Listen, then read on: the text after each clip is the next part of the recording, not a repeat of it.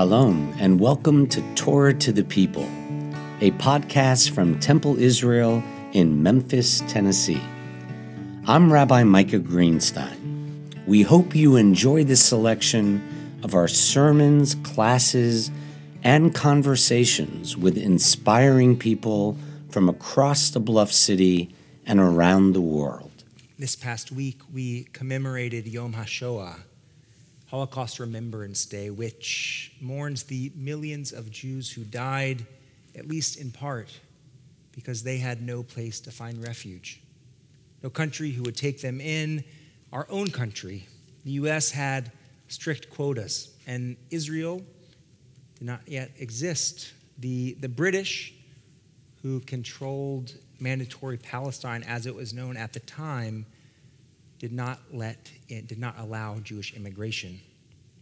And even after the end of the war, the quarter million Jews lucky enough to escape death at the hands of the Nazis were stuck in Europe in DP, in displaced persons camps, for years, languishing as no country was willing to give them a second chance at life. And in our own day, far too many Syrians, Yemenites, Sudanese, and now Ukrainians. Over 30 million people in this world, refugees, have lost their homes to war, have fled for their lives with not, else, not much else other than the shirts on their back. No country willing to take them in. And we are blessed, as I said in our introduction this evening, to have with us tonight a child of this congregation who spent her life listening to and amplifying the stories of refugees from around the world. Dana Sachs, who, by the way, her mother, Diane, is featured upstairs in our Rabbi Wax exhibit, reading a letter of support that she wrote to Rabbi Wax 50 years ago. Continuing in this beautiful tradition of righteousness and standing up for what is right. You graciously agreed to share your wisdom and your experience in a Devar Torah, um, which literally means a word of Torah, sharing both words and teachings from our own ancient Torah and the Torah of your life. So, for all of you, a little more background on Dana. She is a journalist, a novelist, and a nonprofit founder a former Fulbright scholar. She's the author of five books of fiction and nonfiction, including her most recent book, All Else Failed The Unlikely Volunteers at the Heart of the Migrant Aid Crisis. She's also the co founder of, a non, of the nonprofit Humanity Now, which provides funding to grassroots relief teams in Greece, Ukraine, and along Ukraine's borders. Dana, we are so honored to have you with us tonight. Welcome.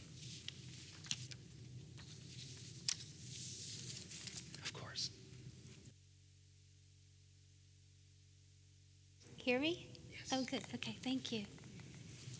Hi, everybody. Um, and thank you, Rabbi. That was beautiful, especially what you said about my mother, who is an inspiration for me. Um, it's really wonderful to be here at the temple, and um, I think the last time I spoke at the temple was at my confirmation. And some of my class members are here tonight, so that's pretty great for me. Sally. Um, so I, um, uh, we just finished with uh, Passover, and uh, I wanted to tell you about uh, something I thought about over Passover. When we were singing Dayenu, I um, started thinking about a, another meal that I had that sort of reminded me of the Exodus. Um, back in Greece in 2016 on my first trip to Greece. It was at um, Idomeni camp, which was up on the northern border of uh, Greece and Macedonia. And you may remember the news from that period of time when there were hundreds of thousands of, of refugees coming across, mostly from Turkey, across the Aegean Sea in little tiny boats, and some of them drowned. Um, and then they ended up in Greece. They were trying to get to the safety and security of Europe. And for a while, they were allowed to continue because the the borders in Europe were open. But when so many of them came um, Europe started freaking out a little bit, and um, eventually they closed the border between Greece and, and Macedonia. And people who had already entered Greece by that point but hadn't gotten out were effectively stuck in that country. So um, the the large international aid organizations that you expect to be there in times of crisis um, really weren't there. They, they weren't prepared for a crisis in Europe. They were used to working in other places, and they're kind of slow moving a lot of times anyway. So, so basically, what happened was people were arriving in Greece, and um, on those little boats. So you don't take luggage on the, those boats. You just have yourself and the clothes on your back, basically, maybe a few documents and some money and your children. And you, people were arriving and they were cold and sick and hungry, and there was just nothing there for them when they arrived. And so it was, it was a humanitarian disaster, but something really amazing happened, which is that first local Greek villagers and then people from all over the continent and people from here came together to help and they volunteered and they provided not enough aid, it's never been enough, but something. And so people weren't, weren't starving. And basically, for a long time, the, the humanitarian relief effort in Greece was, was basically on the backs of these volunteers. So in 2016, I went with a friend and we volunteered um, up at the camp at Idomeni. And um, when we were there, we were doing all sorts of things like helping provide meals, and we were only there for 10 days. It wasn't very long, but, but we joined these little aid teams, and we'd say, What can we do to help? And they'd say, Go work in the warehouse, or serve food, or distribute clothes, or anything. And um, so we were distributing clothes one day when my friend started talking with a Syrian family that had been living in the, in the camp for months. And um, they invited us to their tent for a meal. And so we went. And um, I'll tell you a little bit about the tents. At Idomeni, it was basically just, I mean, there were 10,000 people there at least when I was there, and they were all living in these like camping tents, basically, except a few lucky ones were able to live in some, some structures, some larger tents with canvas um, walls that had wooden floors and cots in them, and those tents were built by the United Nations. And, and the people that we that were visiting were lucky enough to live in one of those tents, and they had gotten in there just recently, and it was very nice compared to the little the tents on the ground. Mostly because the tents that were on the ground, every time it rained, like think about it today. If you were living in a tent today, you'd basically be in the mud. And so everybody who wasn't in one of those canvas tents was, was in the mud. So they were lucky in that way, but it was still a tent. They still had to walk a long way to get to porta potties, and um, that was actually particularly bad for them because they had a daughter who had a kidney problem, and she had to sit in those porta potties. And you've all, you've all been in porta potties before. They're not nice. And she had to sit in them for a long time because of her kidney problem. And so there's like a lack of dignity in a situation like that. Um, but they invited us for a meal, and that meal was a feast. And I don't mean it was a feast like in quantity or quality, but it was a feast like a celebration. Like a Seder meal is a, is a celebration. It's something that we, we find deeper meaning in. It's not just, it's not just the food that you're having. And um, so I'll tell you a little bit about that meal in the tent. Um, what were we celebrating? Well, we were celebrating the fact that they had survived the war in Syria. We were celebrating this really unexpected friendship that we were developing with them. And we were just having fun because when you're living in a tent, I mean, all of us want to have fun, but if you're living in a tent, and you're in a camp and you don't know what's going to happen, it's really important to have some joy and fun. And so it was that too. So on that afternoon, we sat in their tent on this wooden floor with one of those gold mylar emergency blankets that you put around, like in case of emergency. We spread it out and we are like, ooh, we're rich because it was gold. And, um, and, uh, the the mother Salma, she made she had they had a little camp stove. It was like as big as a coffee mug, and she made this incredible rice pilaf, which was wonderful. And she chopped up cucumbers and tomatoes, and we had a um, an, a Middle Eastern salad. And um, they didn't have enough plates, so everybody had a spoon, and we ate off the same platters. And um, we we drank tea out of baby food jars because they had a baby. And um, after we ate, we played cards, and I had some face paint, so I, you know, made the little girls into um, like clowns and animals, and we took lots of pictures. And it, and it was a celebration because it was better than a lot of things that could have been. So I've always found it fascinating that Jews celebrate the Seder. When we celebrate the Seder, we talk about it not as distant history, but as our personal history. So you know, like we don't remember it as our ancestors fleeing Egypt. We remember it that we fled Egypt. And the difference is really important. It means everything. We say, I was a slave and now I'm free. I was a slave and now I'm free. And why does this matter? Because when we put ourselves into the equation, it helps us to feel acutely for other people and it brings us closer to their suffering and it deepens our understanding of pain and most importantly, it opens our hearts so that we want to help. And what I'm describing is not just compassion, it's more active and urgent. We see the suffering and we need to help. So, I want to tell you a little bit about this aid movement that I was a part of and I'm still a part of in Greece and now in Poland. It's powered by people like us, but it's really powered by refugees themselves who become volunteers, and they're called community volunteers. And the rest of us are doing our best to help them because they know they know what the needs are, and we try to support them in that. And I want to tell you about one of these community volunteers. His name is Ibrahim, and um, he comes from Syria, and he was actually a humanitarian aid professional in Syria. He worked for the Syrian Red Crescent, and then he became a refugee himself and had to flee. And he got on one of those boats from Turkey and came to Greece, and he thought he was going to go north. He was a single guy. He thought he'd go north to some other countries and settle there. And then he looked around and he saw that there was this disaster taking place in Greece where all these refugees were not able to get what they needed and they really needed a lot. And he thought, I'm just going to stay here for a while and volunteer. And that's what he did. And in time, he became a real, a real leader in the volunteer movement and somebody who brought people together and helped them understand the needs of the refugees.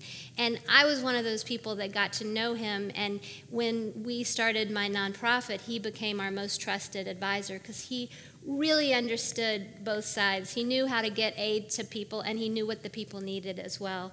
Um, so, one of the things he advised us to do was to participate in a big project to bring um, to, to increase the trash removal in a camp in, um, in, in on an island in southern Greece. And the problem there was that there were like um, 15,000 people in a camp that was meant for 3,000 people. So it was extremely crowded. And the Greek government was receiving money from the European Union to do things like remove the trash, but they were only doing it once a week. And so there, was, there were mountains of trash. Like if this was one of the pathways of the camp, which would be full of people, you couldn't kind of get through because there was so much trash. And, and he understood that this trash was a major problem. It was a psychological problem because it's extremely depressing to be around that much trash. And it was a, a public health problem, and it was adding to the rat problem. And so he brought different aid groups together and said, "Let's. I think. I think we can do something about this. Let's. Let's all contribute money, and we'll we'll pay a private company to come in and remove this trash one more day a week." And we did that, and the trash problem I mean, it was still a camp full of thousands of people, so it was still pretty bad. But the but the trash problem was much much better, and I was really thrilled about it. But I was also kind of like I had some worries because I felt like, okay, when we pay all this money to remove the trash, are the is the Greek government going to say, okay, we don't need to remove the trash now, or we don't need to do anymore because the volunteers are doing that? So I said to him, if the small grassroots aid teams like us didn't work so hard, do you think the larger actors would take more of that responsibility themselves? Because they really were not doing what they should have been doing. And he just got, I won't say angry, but he, he responded really strongly and he said, No, no, there is nothing wrong with volunteers doing anything. What you said, it's their responsibility. I completely disagree. It's not one responsibility, it's everyone's responsibility. And I had often heard him complain and, and about the, the sluggish response of the large international actors. I'm talking about the United Nations, the Red Cross, a lot of those groups. They just didn't do as much as you want them to do. And, and he complained about that. But he, was, he wasn't praising them now, but he was saying something else that was really important. He was saying, he said to me, if you were walking down the street in the United States and you saw an old woman fall down, you wouldn't say, oh, someone from the government has to go and help that woman get up. No, you would go help that woman yourself. And it doesn't mean to take the burden off the state, it just means that it's more help for people. And I think he was talking about something that we don't actually discuss very often, and that is that there is a human compulsion to lend a hand. We all actually do want to help. We just don't necessarily know what our role is.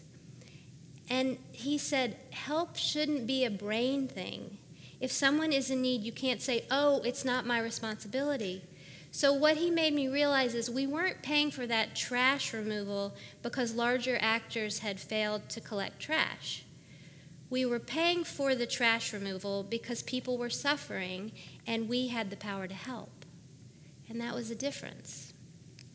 So, I often think of the Jewish practice of tzedakah and I want to say one cool thing because now I have a lot of Muslim friends, um, and they have zakat, and we have tzedakah, and I think it must be from the same root word, but it's it's all charity, and I love it when I see these connections between Judaism and Islam because like we go way back. We have we have so much together. Um, that's just a little aside. I just wanted to say I thought that was great. Um, but the, but tzedakah is an idea of individual responsibility, and I can remember before I came to Sunday school every week as a child here at Temple, I would grab some quarters to put in the tzedakah box. I know a lot of you did the same thing. And as Ibrahim put it to me all, all those years later, if people need help, we can't say it's not my responsibility. It's all of our responsibility. And as Jews, we learn that from a very young age. And the book of Exodus says, You shall not oppress a stranger, since you yourselves know the feelings of a stranger, for you also were strangers in the land of Egypt. And that word refugee describes a condition during a certain moment in life, it is not a permanent identity. I don't think of myself as a, a, a, refugee, even if I say I was, I was a slave and now I'm free, or if I sit at the table every year and think about the Exodus. Um, but that history, whether it be the Jewish history of slavery or um, more recently the trauma of the Holocaust, it gives us a powerful connection to people who are suffering now.